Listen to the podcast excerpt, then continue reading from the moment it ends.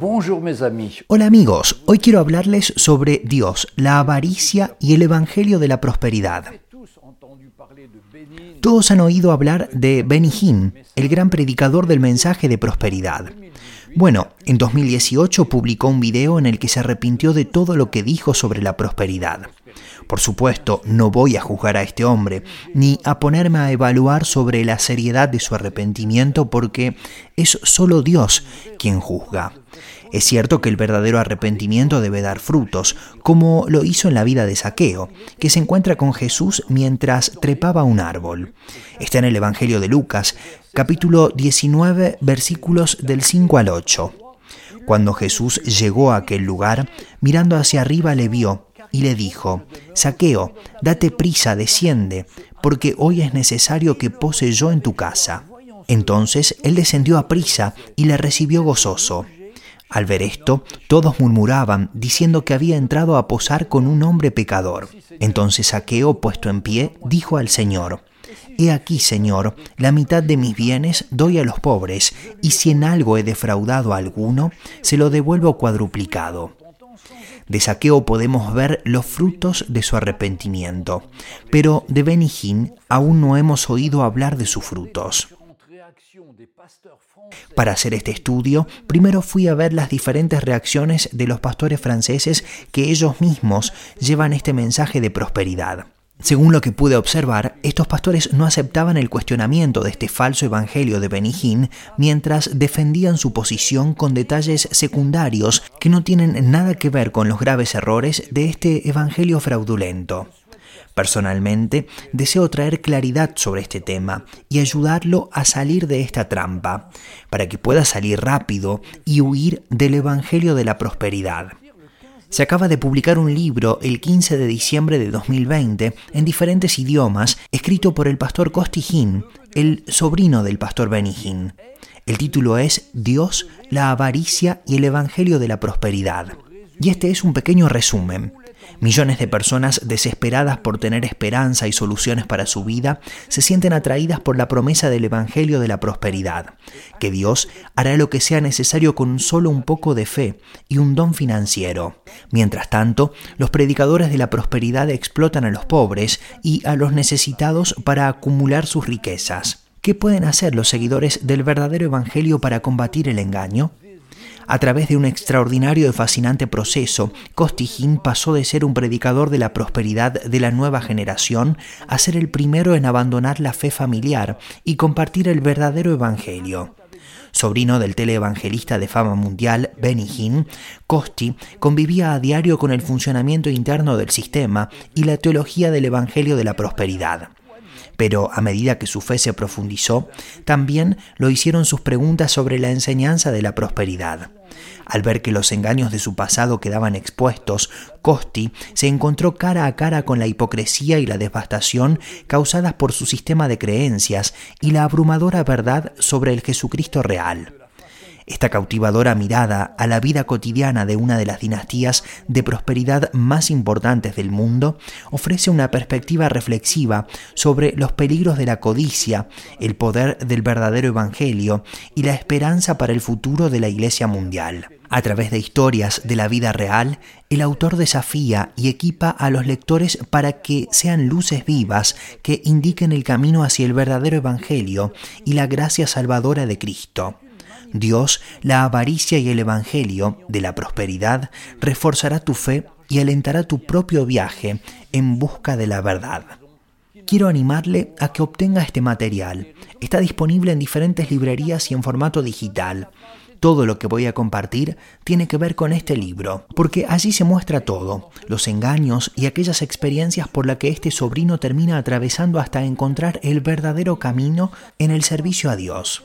La palabra próspero es de hecho bíblica y se encuentra en tercera de Juan capítulo 1 verso 1, pero el Evangelio de la prosperidad es realmente otra cosa. Es un evangelio falso que tiene la intención de hacer creer a las personas que van a ser sanadas con la condición de que den su ofrenda más grande. Es una manipulación de un predicador que no tiene reparos en robarle el dinero a los cristianos a cambio de una supuesta cura que ocurre muy raramente. Y cuando esa sanidad no ocurre, es culpa de la persona que no tiene suficiente fe. Esto es lo que dice Costijín. Y mientras tanto, estos predicadores creen que están por encima de todos los demás cristianos, llenos de orgullo sin límites, hasta que creen y confiesan que la familia Hin era la familia más extraordinaria del mundo cristiano. Esto está parafraseado en la página 45 del libro. Debido a que el problema de esta familia era que estaban organizados como la franquicia Hin, también vemos esto en la página 45. Los tres hermanos de Benny Hinn se unieron a él para recibir el mismo mensaje que fue una ampliación de los mensajes de fe y sanidad de Catherine Kuhlman, que vivió entre 1907 y 1976, y de Oral Roberts, quien vivió entre 1918 y 2009 quienes son considerados como pioneros del mensaje de salud y confort material. El éxito fue rápido frente a las multitudes que llegaron impulsadas por curiosidad o buscando respuestas desesperadamente y anhelando la sanidad física. Es como en los días de Jesús, una multitud que languidece sin un pastor que busca una respuesta. Los orígenes del movimiento según Costijín, el Evangelio de la Prosperidad se remontaría al llamado Nuevo Pensamiento, abogando por la sanidad mental y afirmando que a través del pensamiento el hombre puede liberar su realidad interior. El impulsor de esta idea es Phineas Kimby, quien vivió entre 1802 y 1866. Él fue filósofo, curandero y espiritista afirmó que toda enfermedad surge del pensamiento. El razonamiento correcto tiene un efecto curativo. Kimby pensó que había descubierto los métodos secretos que usó Jesús para curar y luego algunas otras cosas más locas. Estas teorías han sido retomadas por muchos pastores para darle vida a sus sermones, incluido el pastor Norman Vincent Peale, quien vivió entre 1898 y 1993, autor del pensamiento positivo en la década de 1950, el entonces pastor Kenyon, quien vivió entre 1847 y 1948, que proclamó abiertamente las nuevas ideas.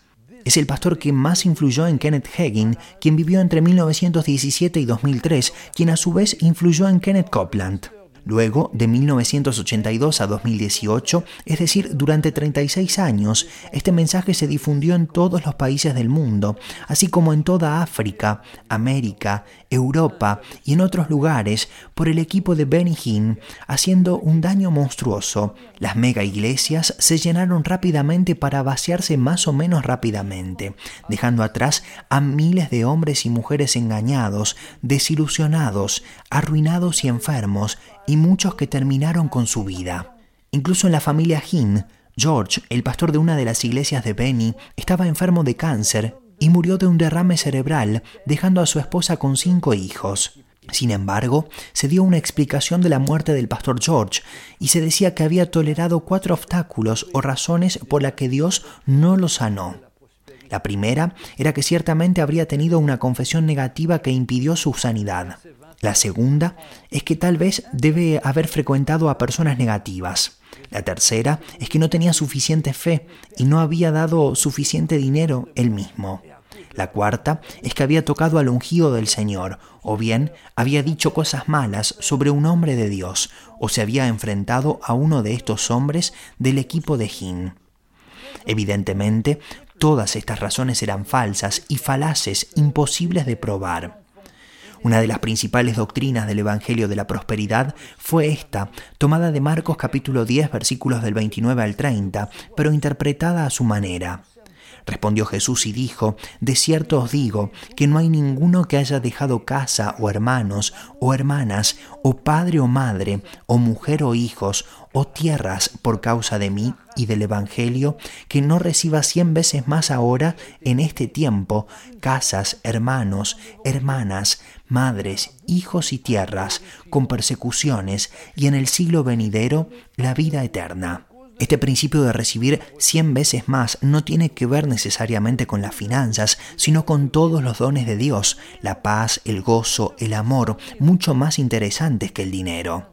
Porque el dinero, todos sabemos, que es la raíz de todos los males. Y es exactamente esto, una gran trampa, terrible, por una mala interpretación del Evangelio que resultó en la siguiente teoría y en el siguiente mensaje. Si das un euro por la causa del Evangelio, recibirás 100 euros a cambio. Por 10 euros recibirás 1000 y por 1000 recibirás 100 mil. Esta es una grave apropiación indebida de la palabra de Dios. Esta palabra del Evangelio de Marcos fue distorsionada por la pareja Kenneth y Gloria Copeland, predicadores multimillonarios y autoproclamados del Evangelio de la Prosperidad. Esto ha hecho un daño tremendo. De hecho, durante la pandemia del COVID-19 de 2020, ese mismo falso pastor Kenneth Copeland una vez más ganó la atención nacional por sus comentarios y acciones en respuesta al brote del virus. En repetidas ocasiones ha afirmado que la pandemia había terminado o que pronto terminará, que podía curar a sus cristianos de la enfermedad y que debían seguir pagándole el diezmo, es decir, dándole el 10% de su salario. Luego hizo falsas afirmaciones de haber destruido el virus y de haber terminado con la pandemia aún en curso. Otros puntos en este universo de la prosperidad. Primero, el diezmo malversado para el pastor personalmente y no para la iglesia. Segundo, la prioridad en la vida de un pastor es hacerse rico. Era el dinero escondido bajo la palabra iglesia, olvidándose por completo de su familia. Muchas parejas pastorales se separaron y sucedieron muchos divorcios. Tercero, es perfectamente normal mezclar negocios y ministerio, y especialmente usar el dinero del ministerio para financiar actividades comerciales todo estaba a la venta, el aceite de la unción, los broches con la efigie del Espíritu Santo, etc. Por supuesto, se pretendía que todas estas actividades eran solo el producto del Espíritu Santo para promover la causa del Evangelio, aunque a veces fue abusado por miembros de su familia que eran verdaderos ladrones, como un hombre llamado Harold, que había malversado un millón trescientos mil dólares, involucrando a dos bancos y a un casino. Todos conducían Bentley, Ferraris, Hammers y vivían en un lujo típico de las estrellas de Hollywood. Una peculiaridad de este Evangelio de la Prosperidad es que la gente caía hacia atrás y siempre había un equipo de cazadores que amortiguaban su caída. Pero recordemos que en el verdadero Evangelio la gente cae hacia adelante, postrándose, arrepintiéndose de sus pecados. Este es el verdadero arrepentimiento. En 2003 apareció un artículo en Los Angeles Times que decía que el predicador Benny Hinn fue el más exitoso, habiendo recaudado 89 millones de dólares ese año, que viajaba en un jet privado, que reunió de 50.000 a 60.000 personas en más de 20 países diferentes al año en todo el mundo, que había logrado reunir 1.200.000 seguidores en Kenia. Pero entre estos predicadores de la prosperidad existe una competencia realmente feroz. Muchos pastores han sucumbido a los devastadores encantos de este Evangelio y participaron en una competencia para poder compartir el mismo Evangelio de la prosperidad. Y pidieron prestado a los bancos para poder recibir este ministerio de Benny Hinn porque era necesario pagar los costos de este servidor. Una cantidad que no me atrevo a darle. Es desorbitante. Más los gastos de vuelo en primera clase y el alojamiento en los hoteles más grandes de cada país, como el Hotel Burj Al Arab en Dubái, a 25.000 euros la noche, sumada a las salidas a los lugares más pomposos de cada ciudad. Este Evangelio terminó difundiéndose en muchos países, incluso en nuestra Francia, donde tenemos muchos benijín franceses orgullosos de ellos como pavos reales, que buscan ser más ricos que los ricos, robando a cristianos sinceros. ¡Qué vergüenza! Afortunadamente, según la palabra de Dios, el verdadero Evangelio es más poderoso que la vaga imitación. La verdad siempre prevalecerá. Pero lo más grave es el daño irreversible hecho en la vida de muchas personas que anhelaban acercarse a Dios y que fueron engañadas por estos falsos pastores. Es por eso que a todos aquellos que se sienten preocupados y que están en este falso evangelio, deseo que se separen cuanto antes y que busquen iglesias fieles, que prediquen el verdadero evangelio de paz, gozo y amor, y en las que sus siervos, siervos de Dios, sean hombres humildes y fieles que desean verdaderamente glorificar al Salvador y al Señor Jesucristo. El verdadero Evangelio no es el Evangelio de la pobreza, claro que no. Dios sostiene su obra, pero hay un equilibrio que debe darse. El dinero debe seguir siendo una simple herramienta y no un Dios, como en este movimiento de la prosperidad. Es lo mismo, los pastores debemos ser sus servidores y no sus estrellas.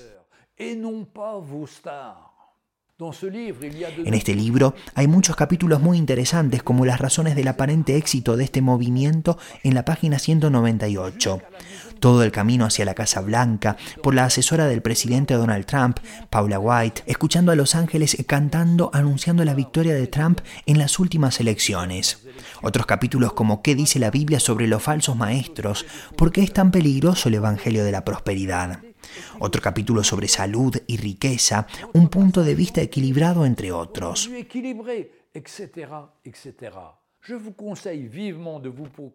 Les animo a que obtengan este libro de este pastor sobrino de Benny Hinn, cuyo testimonio habla de aquel que puede liberar a cualquier alma de los lazos de la mentira.